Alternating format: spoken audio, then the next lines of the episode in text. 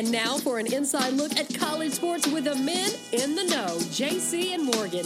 Here's Mike Morgan and JC Shurburtt. We are back and potentially better than ever. We'll tell you in about an hour, hour and a half whether that's the case. He is JC Shurburtt of 24 7 Sports and the Big Spur. I am Mike Morgan of ESPN, the SEC Network. And together we come with your blessing uh, into your living rooms, your gyms, your cars, wherever you might be listening to us. We certainly appreciate it. It's another installment of the JC and Morgan podcast. Uh, really, really good numbers last uh, time out. Tim Brando joining us, and, and, it was not your typical just hey, uh, let's let's have a 15 minute jump in, jump off uh, interview. Timmy B gave us literally 90 minutes we wound up, I'll let you behind the scenes a little bit. We wound up recording that over a two day span because Tim Brando initially did not know how to use Skype and we did not know how to get a guest on with Zoom. So then we we had to do uh, the first half with what we use Skype on the first half, and then yeah. Timmy lost his power, so we had to do, record the rest the next day. Anyway, he was kind enough um, to go the whole 90 over a two day span. We, we merged it all into one podcast. Great response from you folks. Really appreciate it. I like to think that, you know, we'll, we'll, and we're going to start having more and more guests. I like to think that uh, together we are capable of actually putting together an intelligently done um, interview uh, that you can feel good about. And if you go over the information that we covered in that and how it was covered, I think uh, everybody felt really good about that. Uh, today will be guestless, but uh, we'll start having more and more on now that we are Zoom friendly. We're living in a Zoom universe, and that makes our jobs a little bit easier in terms of having guests. Uh, JC in Chi Town. First of all, a little uh, a little temperature update, JC. It's uh, yep. Nicholson in The Shining. That's what you're listening to with that sigh. Uh, 57 and cloudy today, but uh, supposed to be in the 80s this weekend. And uh, oh, okay. I, I, don't know, man. You know, I'm, I, will say this, Dollar. I'm ready to get back south. I've kind of been stranded yeah. here for the last couple of months, and uh, um, I see all my friends back down in warmer temps, having good times on the lake and going to mm-hmm. beaches in Florida and yeah. you know things like that. And you know, people even taking their dog out on the lake, Mike. And uh, you know, up here, you know, there was a lake in my backyard yesterday because it rained about eight inches. So right, um, nah, it's uh, it, it, pandemic plus first time being exposed for a prolonged period of time to Midwestern weather. That's mm that's something that really you got to kind of try to keep your spirits up about. Um, but you know, never fear, my friends. I'll be heading back south soon uh, once all this clears up, and uh, certainly uh, am looking forward. Never thought I'd say this to 95 and humid yeah. again. So it's uh, that's the one thing about that. Well, it'll it'll certainly uh, be like that soon enough. Uh, all I can say is, Wendy, put down the bat I, I, I, see you just throwing a rubber ball against the wall as hard as you can. Uh, don't go into room. What is it? Two seventeen. Stay, stay out of there. Just, just, just stay out of there if you're tempted to do so. Uh, so, so you got JC in Chi Town. I'm here in the mecca of college football, Atlanta, and also uh, in the state that everybody said was going to be uh, the apocalypse when it, we opened up three and a half weeks ago, and actually all the numbers and percentages of coronavirus uh, drama has reduced dramatically, and people are living their lives.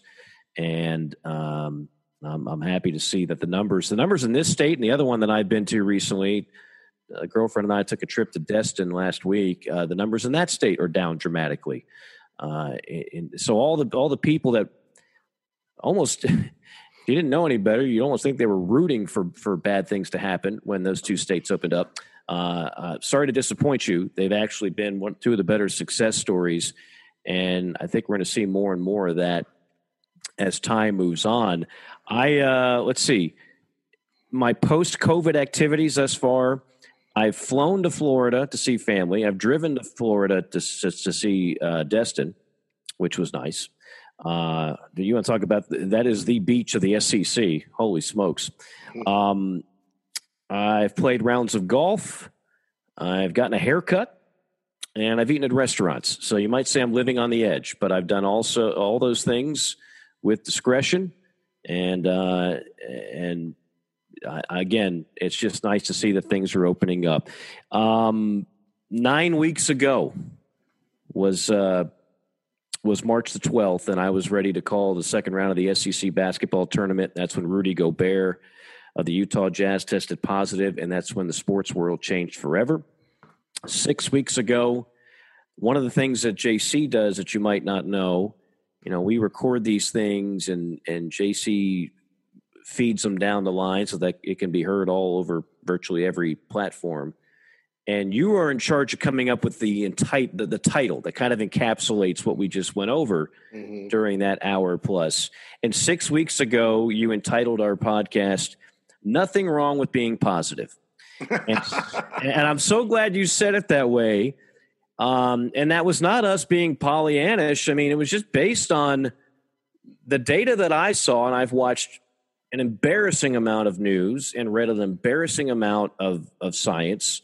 I'm no by no means an expert, and it is you have to really struggle to find who doesn't have an agenda out there, who you can trust, et cetera, et cetera. Based on all everything out there, and based on the the will of the people uh, and the importance of sports and the financial impact of college football, I said then I really thought there was going to be a college football season, and I can't tell you how many people, respected people, blue checkmark Twitter people, uh, national people, talking heads, gave you a million reasons why it would never happen.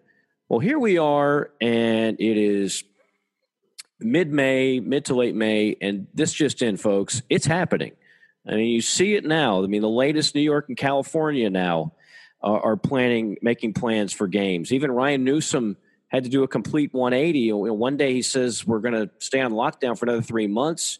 All of a sudden, you hear talk about other states saying, "Oh, you, you can take your teams here, you can play your games here," and all of a sudden, it's the reality of that including economic reality that came through and, and a complete 180. Oh, uh, forget about that whole three month thing. We're, you, you, we can play sports here too. Uh, Governor Cuomo of New York okaying games. Obviously, it's more of a pro state, so you know, pro football, pro baseball. I want the Giants and the, and the Jets.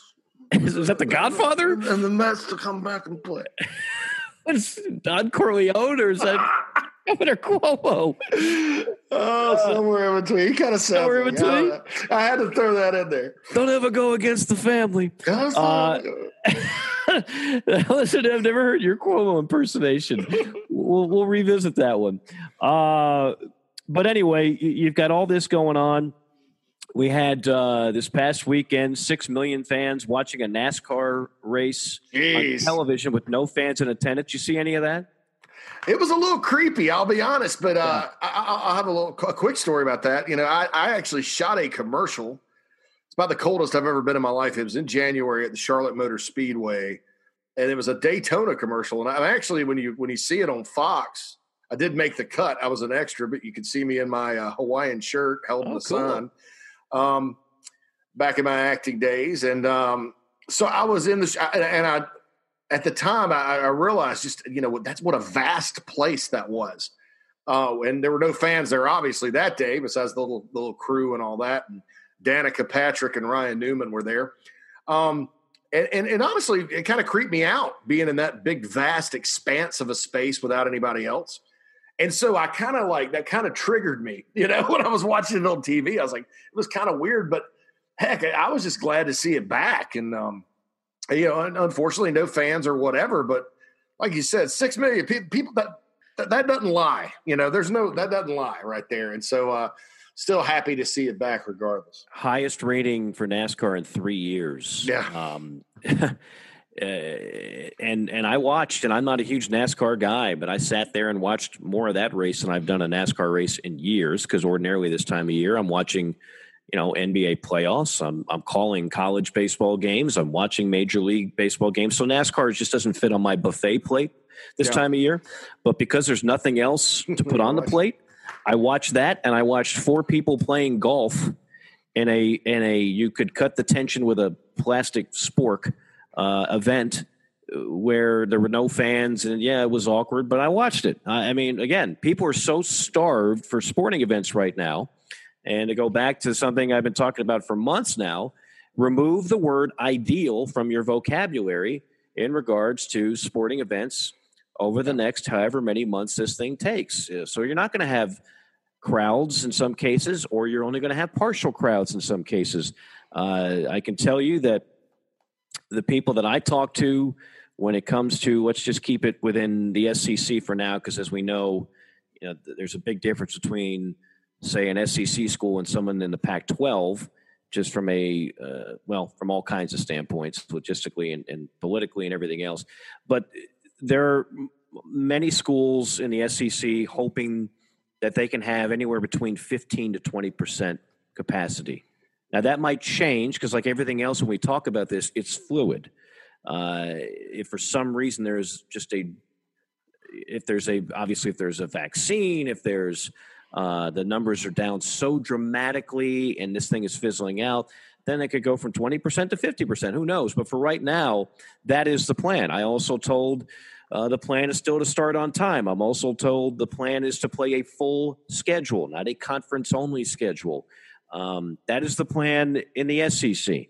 Uh, things differ, although if you look at it across the board, everybody's trying to get that same thing uh, in order. Uh, everything, everybody is trying to get a full season underway. And I love the quote, and I never thought I'd be quoting Gordon Gee, who uh, I remember as the president of Vanderbilt uh, 10 years ago, 15 years ago.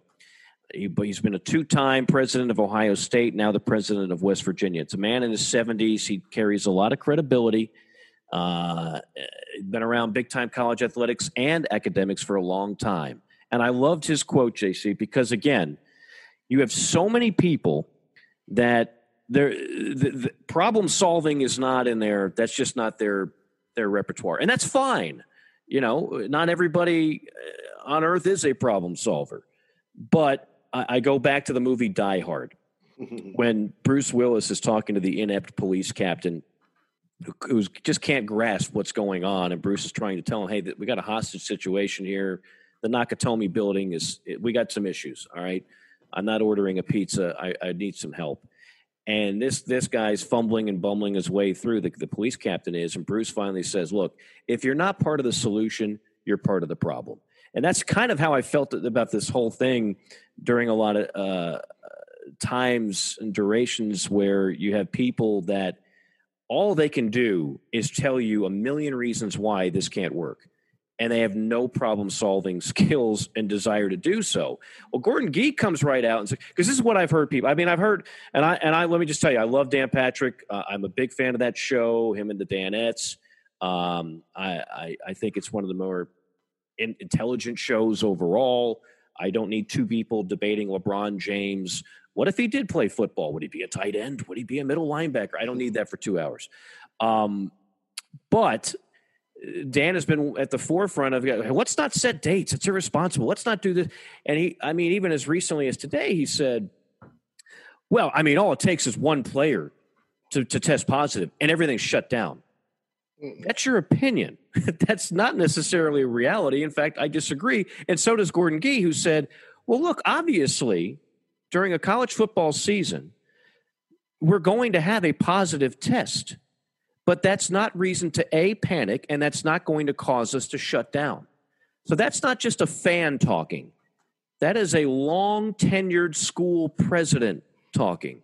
And I think that is the opinion of again the true people that are behind doors not waving their finger on national TV every day and making strong statements but actually trying to solve problems here that's what's the kind of things that are being talked about with ADs with conference commissioners with school presidents you see what MLB has put out already the NFL is talking about taking certain certain measures we know uh, if these kids didn't play football there's going to be at least one there are over 15,000 Division One FBS college football players. If they never see the light of day in a weight room or a football field, yes, I'm confident there'll be at least a couple that turn out COVID positive. Guess what? That age group is more likely to be uh, struck by lightning than die of COVID 19. Look at the numbers. that age group is not uh, in the the so-called uh, danger zone when it comes to that. I know people twice at that twice that age that have gotten it. They have quarantined for 15 days and then they were back at work. So uh, these are the things that actual people that are problem solvers. This is the way they go through things. They don't just go in front of a microphone or in front of a camera and tell you how difficult it's going to be and just kind of shrug their shoulders, bury their head in the hand in the sand like an ostrich and say, This is just too complicated. That's not what we're looking for, JC. No, not at all. And, and, and I appreciate the fact that, you know, I, have never been a big Gordon Gee fan to be honest, because me he, neither. He's had some cheap shots. He's taken at the SEC while he was leading the OSU and all that good stuff. But um, I uh, I appreciate the fact that he's willing to do that. And I don't remember if it was MLB or the NBA when they were talking about starting the season or restarting their season, as in the case of basketball. you know, the, they said we're going to have to live with some positive tests, and that's the truth. I mean, you know, that's the bottom line. I also think then when you look at the dynamics of a college football team, um, and, and a college football team comes from various socioeconomic backgrounds. Uh, it's a very diverse group of guys, um, and some of them are not safer at home, quite frankly, or in their right. neighborhoods, or, or, or if they live in a hot spot or something like that. Whereas if you're in a dorm room that gets sanitized heavily every single uh, day and you're in kind of your own space and uh, you're going to practice and getting tested every day and you're just kind of right there in your bubble, you know, you're probably going to be a little safer. Um, if you want to get right down to it and be honest, I mean, I, I think that, you know, I, I think that when, when, you look at the the fact that you know all your players right now are at home and, and going out with their buddies and, and their kids on top of that, you know, they're how how how strict do you think they're following the quarantine right now. I mean, they're kids, they're college kids. You know, college sure. kids get a little restless. So I, I appreciated the fact he said that. And then, and you're absolutely, they're absolutely right. You're going to have to live with some positive tests. Um, you know, the, the numbers for people of that age group do not lie. Um, the only thing, God forbid, is if somebody on some team somewhere has some underlying conditions, this thing jumps on them and they unfortunately pass away. Mm-hmm uh, which statistically that's probably not going to happen. But I, I, that would be the worst case scenario, and that's going to be just because of the nature of our media these days and how politicized this thing has gotten. That's going. There's going to be a lot of negative backlash if that happens. Now I pray that it doesn't, but I mean, you know, when you're looking at something, you kind of want to consider the worst case scenario. Um, and to me, that that's that's the only thing I can't really get past is well, what if this does happen? Um, but I don't think you can like because of the economic impact, which also impacts people's lives. Um, I, I mean that that's a very small risk to take because I mean, uh, if you want to get right down to it, the brutal truth is there are people who get seriously injured and pass away playing the sport of football each and every year on various levels. Well, you brought up a good point uh, in terms of what your average college age kid is going to do if there is no football. They're not going to just isolate, put themselves in their apartment or whatever the case may be, dorm room. So many of these kids now have their own apartments. Um, and just sit there and play video games by themselves and never do anything. They, they are going to get together. You see a lot of the athletes now that have been sidelined. These are a lot of professional athletes uh, I mean, I don't know what the heck uh, Earl Thomas was doing. Um, well, I do know what he was doing, but hopefully, most pro athletes are making better decisions than that. Uh, hopefully, most pro athletes are making better decisions than some of the other ones we've heard about. Football players getting DWIs and and with guns everywhere and and, and all the sort. But the point is, is that you ask a lot of the coaches, and the coaches have told people their biggest concern of the threat of contracting COVID 19 is not during football activities, it's, it's during non football activities. It's going out and spending time with friends, going to a party, doing all the things you just alluded to that college kids do.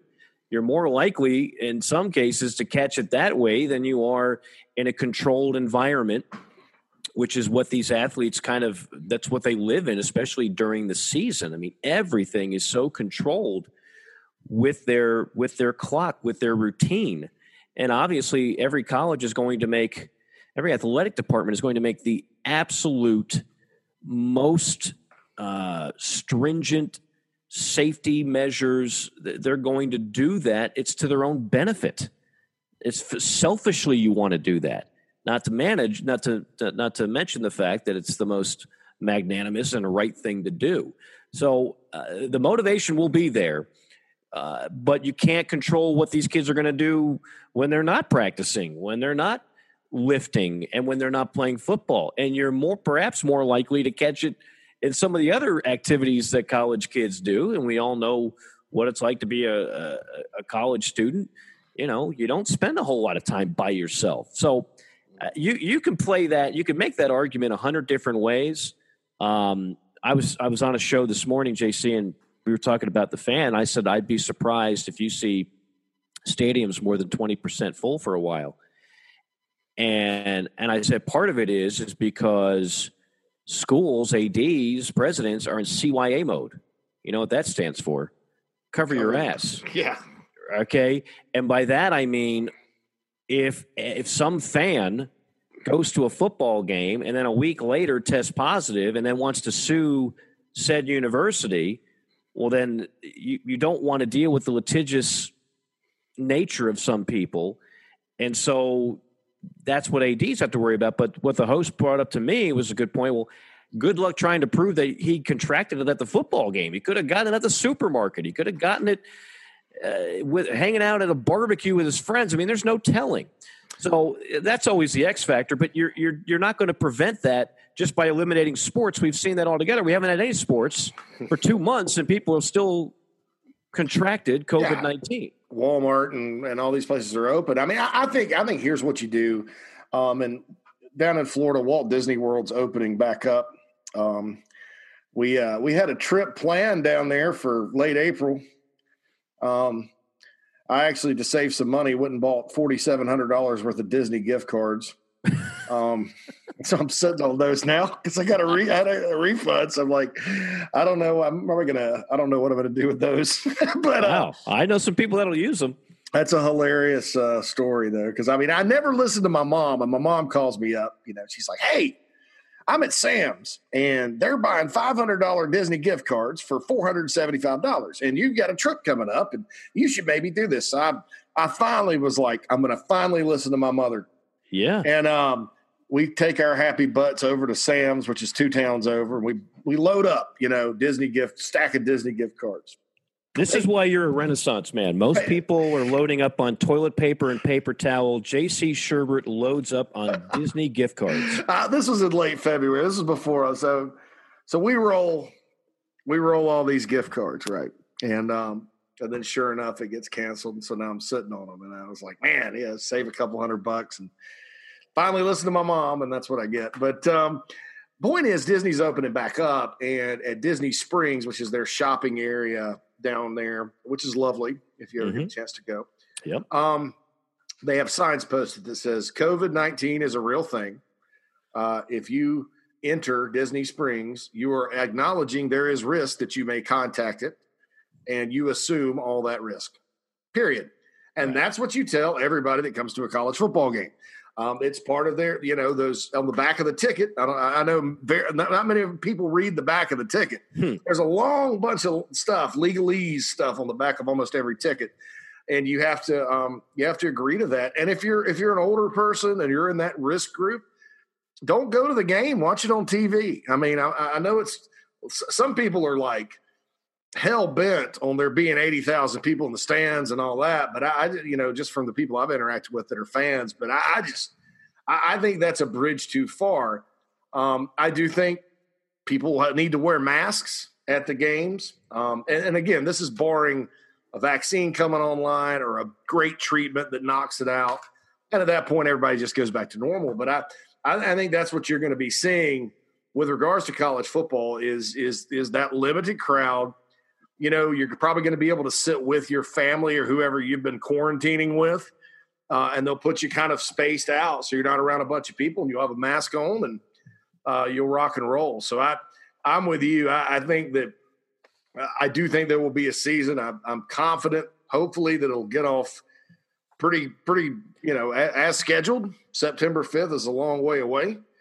Um, but I also hope that, um, and, look, they, they may also move the season up, Mike, because there are some schools, Notre Dame and South Carolina, that have uh, announced this week that they have, uh, they have, um, eliminated fall break. Eliminated fall break and, and the end of the semesters and Thanksgiving. So they may actually move the college football season up a week. I, I would think.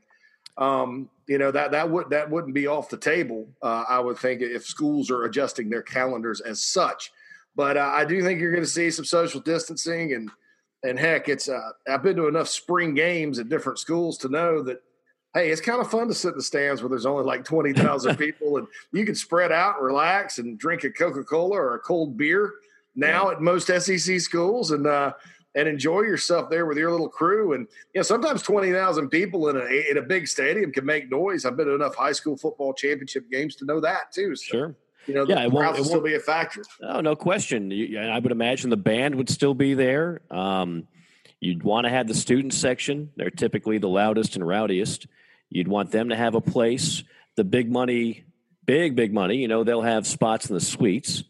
And then you just have to spread them out the rest of the way. Again, not ideal. So you, are not going to use the term sellout crowd and you're not going to have overflow and you're not going to have all these things that we're accustomed to. That doesn't mean we just have a pity parade and cancel the season. Like that's, you, you adapt.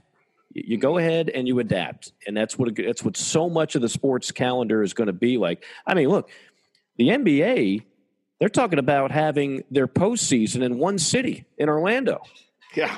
Now i mean you want to talk about adapting.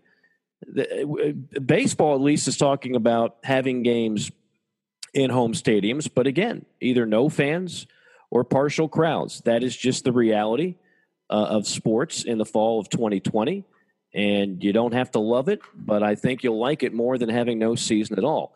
Uh, you mentioned Notre Dame, South Carolina, what they're doing with their calendar. I think you're going to see more and more schools do that, uh, particularly those in, in colder climates.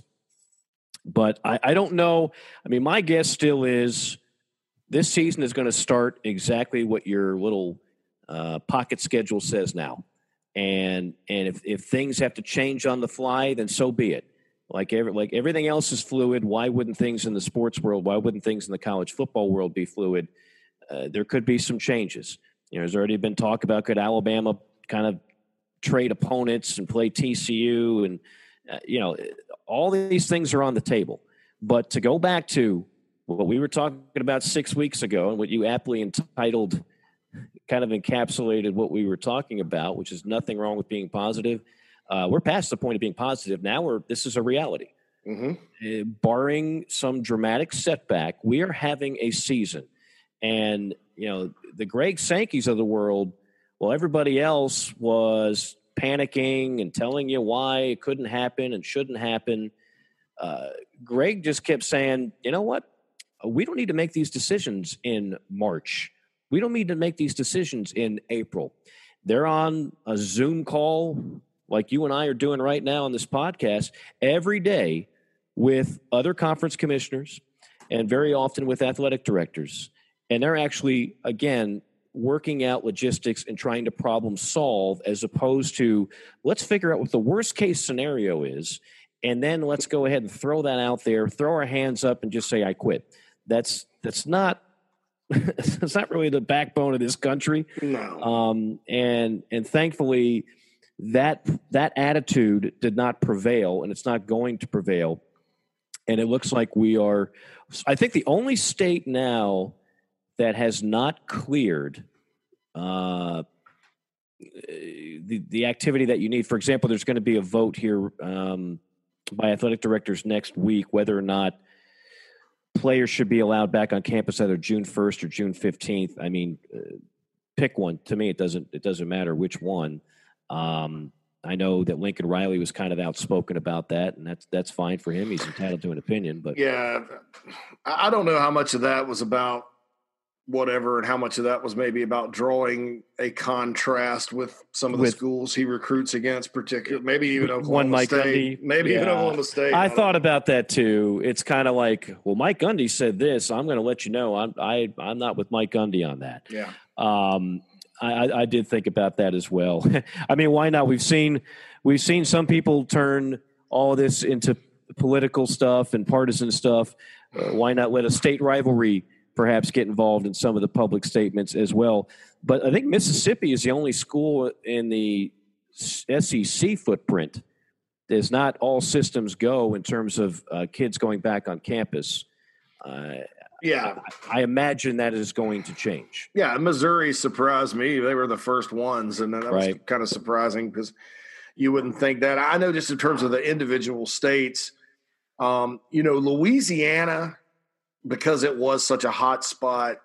I mean, I could see them being pretty hesitant. Arkansas is definitely a go. There's hardly any cases. Tennessee, it's already opened back up. Alabama, Florida, Georgia, South Carolina, um, Missouri, as I mentioned. Kentucky may be a little tricky.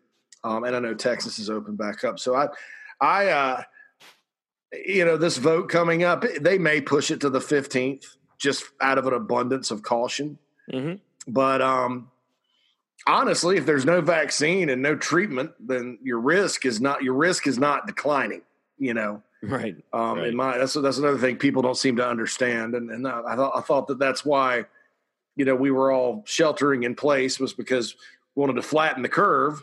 Well, now some some states are like, oh, we we got to completely eradicate this before anybody can go outside, and you're like, whoo, shoe buddy. You know, that's a, that's a bridge too far for most people, but um, you know, so yeah, I think in the SEC, we uh, everything's looking pretty positive. You know, the, the Kentucky thing's sort of ridiculous because, you know, that guy obviously he's kind of playing politics with it. They have very few cases in that state. Um, Tennessee actually had more, and then Yeah, You know, I can tell you firsthand. I, I've gotten very acquainted with Kentucky politics. That travel Yeah. ban has been lifted, yeah, so, so it's now better. even Kentucky has uh, it's better, you know. the rest. Yeah, Yeah, so that's that's a good thing. But you know, I think the SEC footprint's in good shape to open back up. I think that, like you mentioned with the pro sports and Gavin Newsom doing a 180 and and and uh, and uh, Governor Corleone, Governor Corleone said, oh, "We want the Jets and the Mets to, the New Yorkers need the Jets and the Mets and the Yankees to come back." You know, um, them doing 180s like once Florida said, "Hey." You can come play in our city and you can come play in Florida this season all you want. We're open for business. I think that changed some tunes pretty quickly. You know, I mean, and I mentioned this uh, on a podcast a few weeks ago. Like, what would if you want to shut down college football? If you're Gavin Newsom, what's to keep USC, which is a private school, from playing their entire season in Las Vegas in Nevada? No, nothing, and I'm sure that was brought up as well. Yeah. So sure I mean, brought up as well. So if, if you're going to do pros with no fans or whatever, you could probably do colleges with no fans. Um, and- and that's a positive thing, I think, even for the Pac 12 to come around. I mean, you, you kind of look through the Pac 12. Washington was kind of way out in front of all this. They had the first known cases. They've you know, flattened the curve. Um, things are looking up there. The governor of Oregon got her draconian orders completely punted by a court the other day. So the Ducks and the Beavers, against their governor's wishes, may have ball. Um, I mentioned California, then Arizona's uh, on its way to opening back up. So I, I- you know, Colorado and Utah as well. So the Pac-12 may even be in a position to where they can play, and so I think that's that's a positive.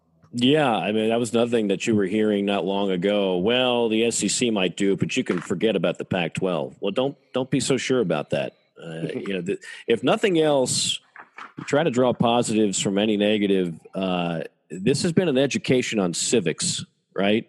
I mean, I, I I think most people don't get obsessed with their gubernatorial races.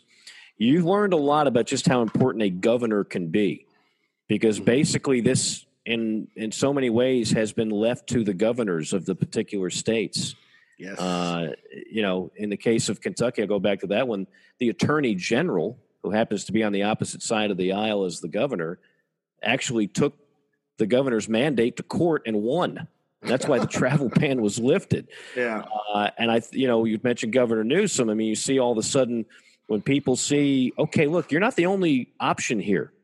You want to you want to do your own uh, type of uh, imposing of rules and and put everything on lockdown. Well, we can go ahead and play games somewhere else, and the revenues will go somewhere else. Uh, you know, you look at the NBA players. If they didn't, con- if they don't continue, there's a billion dollars worth of salaries that will not get paid to those players. So all of a sudden, even people with blank U money might say, you know what, I wouldn't mind go ahead and finishing that out. Let's let's go ahead and do it. So uh, all of a sudden, like some logic is being entered into the equation, and, and things the wheels are in motion for a lot of different things uh, to to happen, which. Uh, which I think is great on so many fronts. Uh, I, I, really do, and uh, we might actually be talking about depth charts and schedules and great coaching hires and people on the hot seat as opposed to all the other stuff that we've been forced to talk about for quite some time. Again, it's JC and Morgan podcast. This is number 106, by the way. Mm. Believe that? We've done this 106 times now. It's been such a long time. It's been a magical carpet ride, that is for sure. and throughout the uh, entire duration, it's been brought to you in part by BP Skinner Clothiers, bpskinnerclothiers.com. They've got you set with custom suits, casual clothes, accessories from suits to jeans to shoes. They have it all, and it is quality. Their stuff is as good as anywhere you can go, appropriately priced, and again, tailor made to your body, not just something off the rack that's not going to make you look your very best. The other thing that's tailor made is your convenience. Uh, we even in pre-pandemic times, pandemic times, post-pandemic times, uh, Brent Skinner will come to you no matter where you are in the country just go ahead and set up an appointment and he'll come to your home or office, get you fit, let you pick out what you want, and the rest, as they say, will be history. It'll be sent to your door and you'll be ready to go. They've got the Scabal suits, which is a tremendous brand. Uh, again, you will feel the quality, you will see the quality, and other people will notice the quality. That's BP Skinner Clothiers, bpskinnerclothiers.com. Brent Skinner will take good care of you as he does so many of our listeners and so many people out there throughout the country. Uh, I have to ask you, did you watch The Last Dance? I, you, I, we know that I watch more TV than you do. Yes. Right. We're on record of this. You haven't even seen Last Chance You, and I, I think that's an unpardonable sin, but we just let it go at this point. The Last Dance, you said you were getting into that.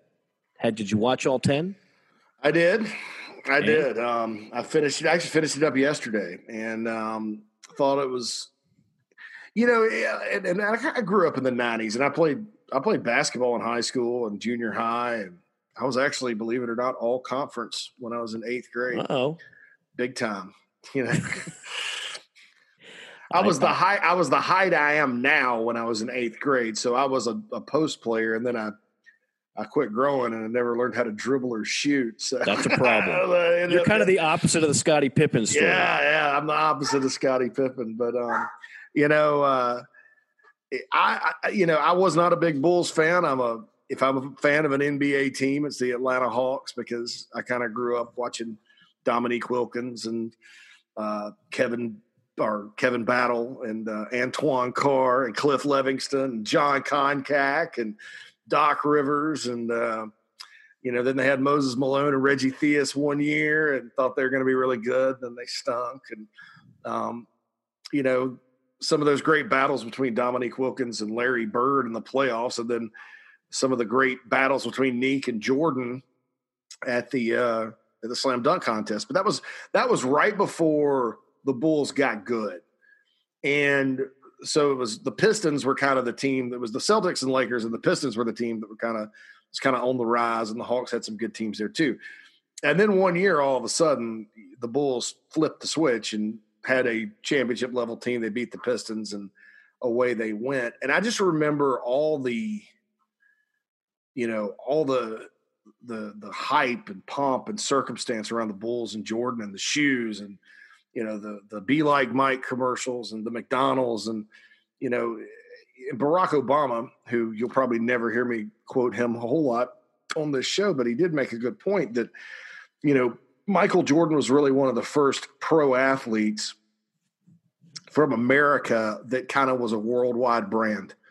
Um, and what I can totally respect about that is that he didn't do it for any other reason except his hard work and his motivation and his drive. And, you know, and that's not just from watching this documentary series, which is obviously the Michael Jordan story. I mean, it's called The Last Dance, but it's obviously the Michael Jordan story. Um, but but that was the truth about him. I mean, and and very. I think you know he's a guy that probably didn't have to be totally honest with the media and and, and real in life if he didn't want to be. Um, but he was, and he didn't have to work hard every single day. Uh, but he did. I mean, Roy Williams was quoted. He said, "There's only one player that could turn it off and on that I've ever coached, and that's Michael Jordan, and he never ever turns it off." And, and I think that's a good lesson for athletes, people in life, whatever. If you're a living and on the planet and trying to stay in the moment and do the things mentally that we all try to do every day, uh, that's a good lesson. It was a good lesson to be learned for. Plus, it was well done and highly entertaining, and I loved it. Well, yeah, Jason Hehir was the guy that that put it all together, and he's done a few other of the documentaries. I think he did the thirty for thirty on the '85 Bears. Um, did one or two others. Uh, it was extremely well done, and and he that was his, you know, that's his Godfather. It's it's ten hours long, and I remember when I start first started seeing the promos for it. This was, of course, pre-pandemic, and I was saying, "Oh, jeez, I, I can't take 10 hours of a Jordan love fest. I'm not going to enjoy this. Uh, I was around for the last dance. I watched uh, every one of those postseason games. Um, eh, what am I going to really learn? Why is this going to be enjoyable to me? This is probably going to be, uh, in, in essence, it's another 30 for 30. It's probably going to be the 30 for 30 that I enjoy the least because I love that series. I think it is so well done. I think it's one of the best things that ESPN produces, uh, or any network for that matter. But I really didn't anticipate me getting a lot of joy just watching the 1998 championship team for the Bulls. As you stated, it's much more than that. It really is a Jordan documentary. Um, and for the record, I never was a Michael Jordan fan. I pulled against him. I am a Celtic fan. Um, I, I've I've never I, when I say I wasn't a fan, that's almost putting it mildly. I pulled against him almost routinely. I wanted the Knicks to beat him with Patrick Ewing. I wanted Reggie Miller's Pacers to beat him. I wanted every opponent in the NBA Finals to beat him. So I say all that to let you know I'm not MJ fanboy. Okay. Yeah. The closest thing I ever did uh, it was around that time when I was playing in high school think my freshman year, our coach, we all had to buy Converse, got a discounted rate. I think it was called the Energy Wave shoe. Uh, and after that, uh, that coach eventually went on to bigger and better things. Uh, and we were allowed to buy whatever sneakers we wanted. And at the time, the Air Jordans were the best sneakers on the market. So I, I did buy Air Jordan sneakers on more than one occasion. So I put money in Michael's pocket. I paid for a few of those cigars and and some of that uh, whiskey he was drinking throughout the entire series. However, uh, I couldn't stand the MJ fanboys. Um, I played with some of them on my team. I went to school with them. You had guys that every, I played. I can't even tell you how many hours of pickup ball, and how many people would go out to the playground and they would put on their Michael Jordan gear their Air Jordan shirt, their Air Jordan socks, their Air Jordan shorts, their Air Jordan headband, and they thought because of that they were going to play like Michael Jordan, and it was annoying. So, and I thought he got the benefit of almost every call, and he was insanely petty, which thankfully the documentary pointed out. He always would try to find manufacture a grudge that really didn't even exist. All that said, I'm pretty confident in my ability to assess basketball history and where basketball players rank. And this whole Jordan LeBron thing, it's not even a debate. Michael Jordan was a better player than LeBron James in almost every single way, shape, and form. I, LeBron is not, I don't know if LeBron is in my top five. He's not mm. ahead of Kareem either. I mean, LeBron may be the best small forward. I mean, I, I, it's just like it's it's ridiculous. Watch watch LeBron in his first finals against the Mavericks. One of the worst performances by a superstar in an NBA Finals. He makes fun of Dirk Nowitzki when he's sick, implies that he was faking it, and then goes on to get completely outplayed by Dirk, and they get squashed. And LeBron spent half his time throwing the ball out of bounds. So I I I'm glad that this is fills up a lot of airtime. Um, but but Jordan was and remains the best. Uh, I, I, I could give you an hour dissertation on why that is, but I'm glad that this came out for a number of reasons. Number one, we needed something to watch without any games, and it it, it was well done, and I looked forward to every hour of it. But number two, uh, it reminded some that Jordan's in another category, and then there's this a whole other generation who didn't know anything about Michael Jordan mm-hmm. and watched it, and all of a sudden it's like, oh, okay, I get it. He he he was the man. He is the goat. So from that standpoint, uh, I I really liked it. And again, it was it was very well done. I will say this, even though it was somewhat like Michael had to sign off on this. For those that don't know by now, and he didn't sign off until a few years ago when the Cavs won the title. Uh, you can make your own assertions, the, the timing of that. But when he signed off on it, I was worried again. It was just going to be a, a, Michael Jordan love fest. But what it showed you, uh, uh, how petty he could be. Uh, I don't think Michael Jordan's a great guy. I don't think he's awful. I don't think he's a bad guy. I'd play around to golf with him. I'd smoke a cigar with him. I don't think he's a good guy. Uh, I almost felt sorry for him. All his friends are just cronies. His security guards, you know, he's got his one buddy, uh, you know, Ahmad Rashad, who probably gave him a foot rub before and after every game, uh, and was supposed to be the, the interviewer, the hard hitting interviewer. It's another thing that was nauseating throughout the Michael Jordan years. But uh, but you almost felt like he can't turn it off. The competitive fire, cannot turn it off. And so he lives kind of a lonely life now. Again, what I always say, to quote the movie The Edge, never feel sorry for a man who owns a plane. Well, I'm not going to feel sorry for a, a billionaire that made money on basketball and shoes. But his life is not, you know, if you look at the other aspects, he's been a terrible front office person, not a very good owner. I'm not going to get into his personal life as a husband or a father, but there's there's stuff there. Like it, it, I felt kind of bad for him in some ways because he just he just seems like a guy like that's it. Like basketball is the first chapter, the last chapter, and everything in between. Um, and he just can't get. He comes still comes across as petty. You go to his Hall of Fame speech. He's like taking shots at people. He's trying to settle scores. Like, dude, they're honoring you as a Hall of Famer. Lighten up. But that's him. That's him. And that was you could say that was part of his greatness. I don't think we used we need to use that as a role model. Like, I don't think you have to be an a hole to be great at what you do. Uh, we have enough people in broadcasting that feel like they have to be an a hole to be good at what they do and conduct themselves that way. People in your business, right? People oh, probably in all, in all walks of life, like they feel like they've got to be an a hole or they got to walk around uh, as if they're God Almighty, and that makes them somehow better at what they do. It just just in it doesn't. And Michael Jordan wasn't good because he was an a hole, and I don't think you have to lead that way. He was good because he's a freakish athlete, an alien on the floor, who, as you mentioned, worked his butt off and and just had a competitive desire that was that was second to none. But I, I thought that part was. I was glad that it showed not just the good, but a little bit of the ugly with MJ. A little bit of the ugly that that that was out there, and and you might say is still out there. So I thought it was really well done. Uh, now the question is, what the hell are we going to watch for the next few weeks? Yeah, I was like, I'm disappointed now. Like, God, I wish there was something else. You know. Yeah, I don't. I don't. I, there's a Lance Armstrong thirty for thirty a Bruce Lee 30 for 30 coming out. I'd be interested in that. Kind of intriguing, yeah. That's kind of intriguing. And and one on McGwire and Sosa. Like again, are you going to teach me anything about? Uh, that's that's 98 all over. Uh, that's the same time frame. I think we already know that story how it ends. But may, again, I didn't think this would be as good as it was. It was yeah. great. So maybe maybe those will all be good as well.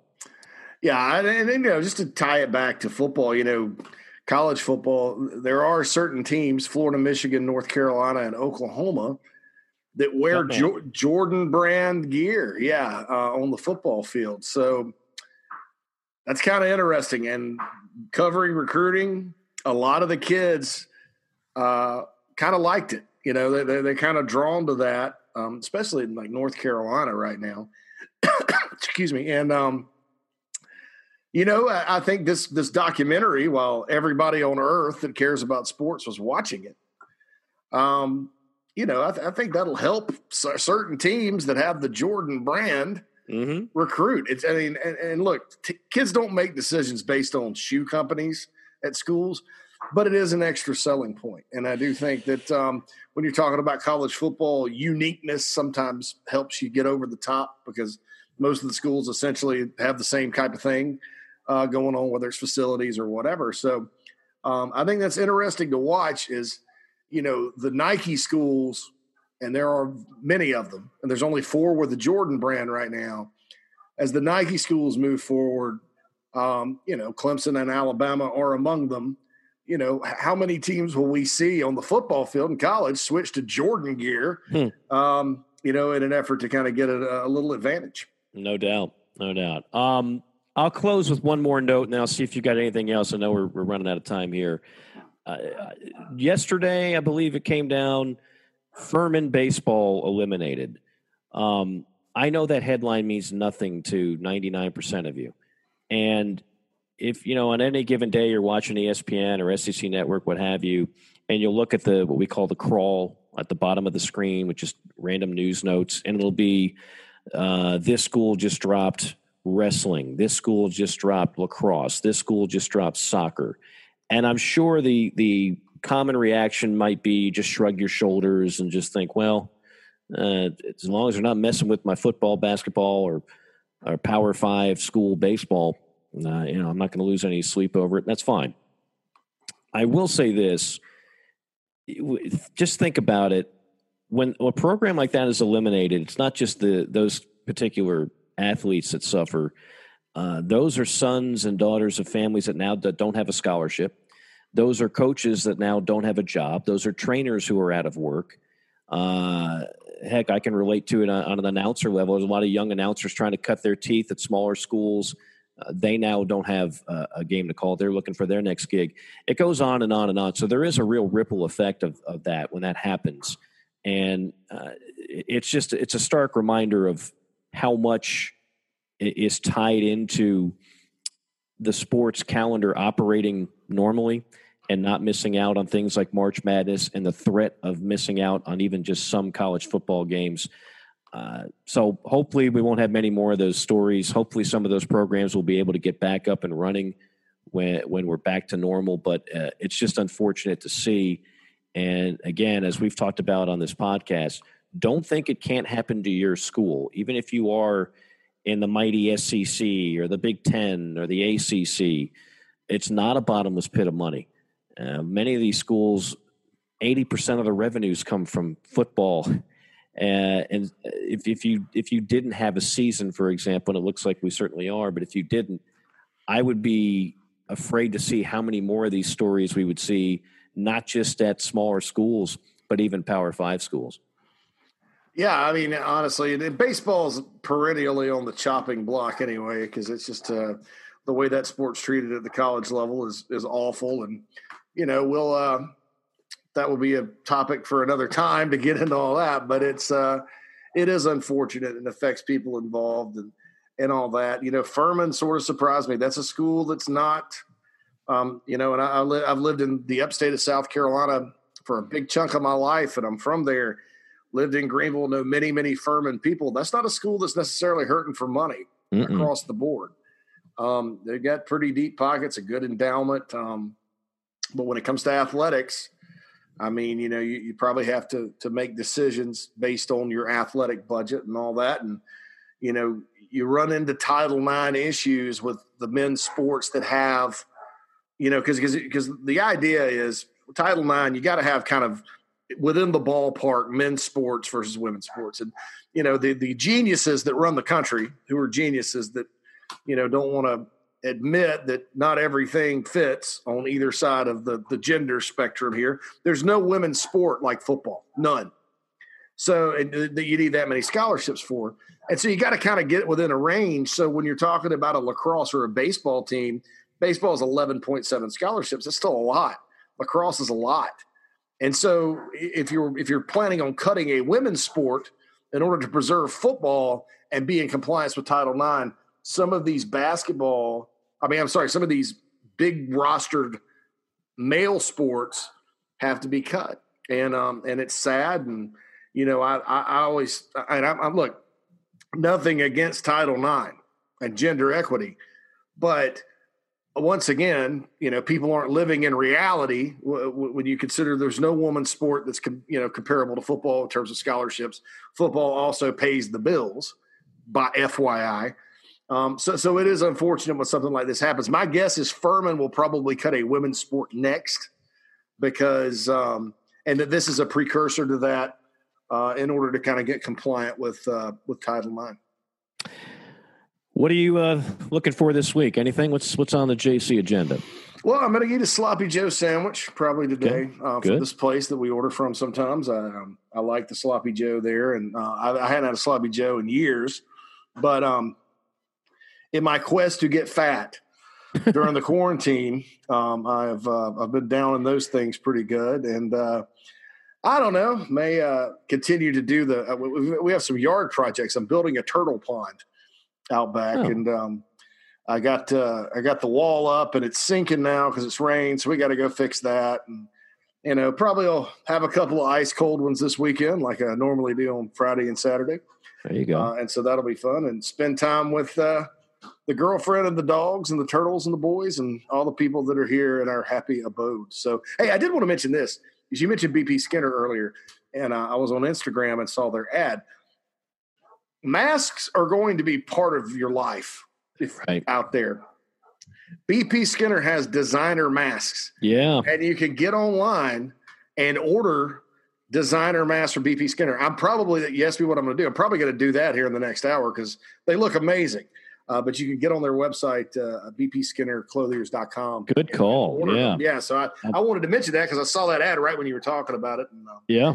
I, am sure you, you, will not find as quality of a mask anywhere on earth. That's right. I don't have mine yet. I've been using just the regular cheap masks, but but Brent's got you covered there. I'm looking at the same ad you're talking about, and you can yeah. follow him on uh, Instagram, BP Skinner Clothiers, as well. That'll do it for us. Number 106 in the books. We'll be back next week. We do have some uh, guests that we're going to start doing again now that we're in the Zoom universe. It makes things a lot easier to uh, add that to the docket. So we'll be talking to some folks and get their opinions on everything, on where we stand, and how things are going to look uh, moving forward. But again, uh, six weeks ago, we talked about nothing wrong with being positive. Six weeks later, I think we're even more positive than ever. So sometimes positivity does pay off, right? It's not a bad thing. Absolutely. The power of positive thinking, Mike. It's, yes. got to stay positive. Got to stay positive. We, we have enough cynicism in the world. We don't need to add more here on the podcast. So for a uplifting and positive JC Shurburtt, this is uh, an always glass half full and rainbow Mike Morgan saying so long for now. We'll see you next time on JC and Morgan.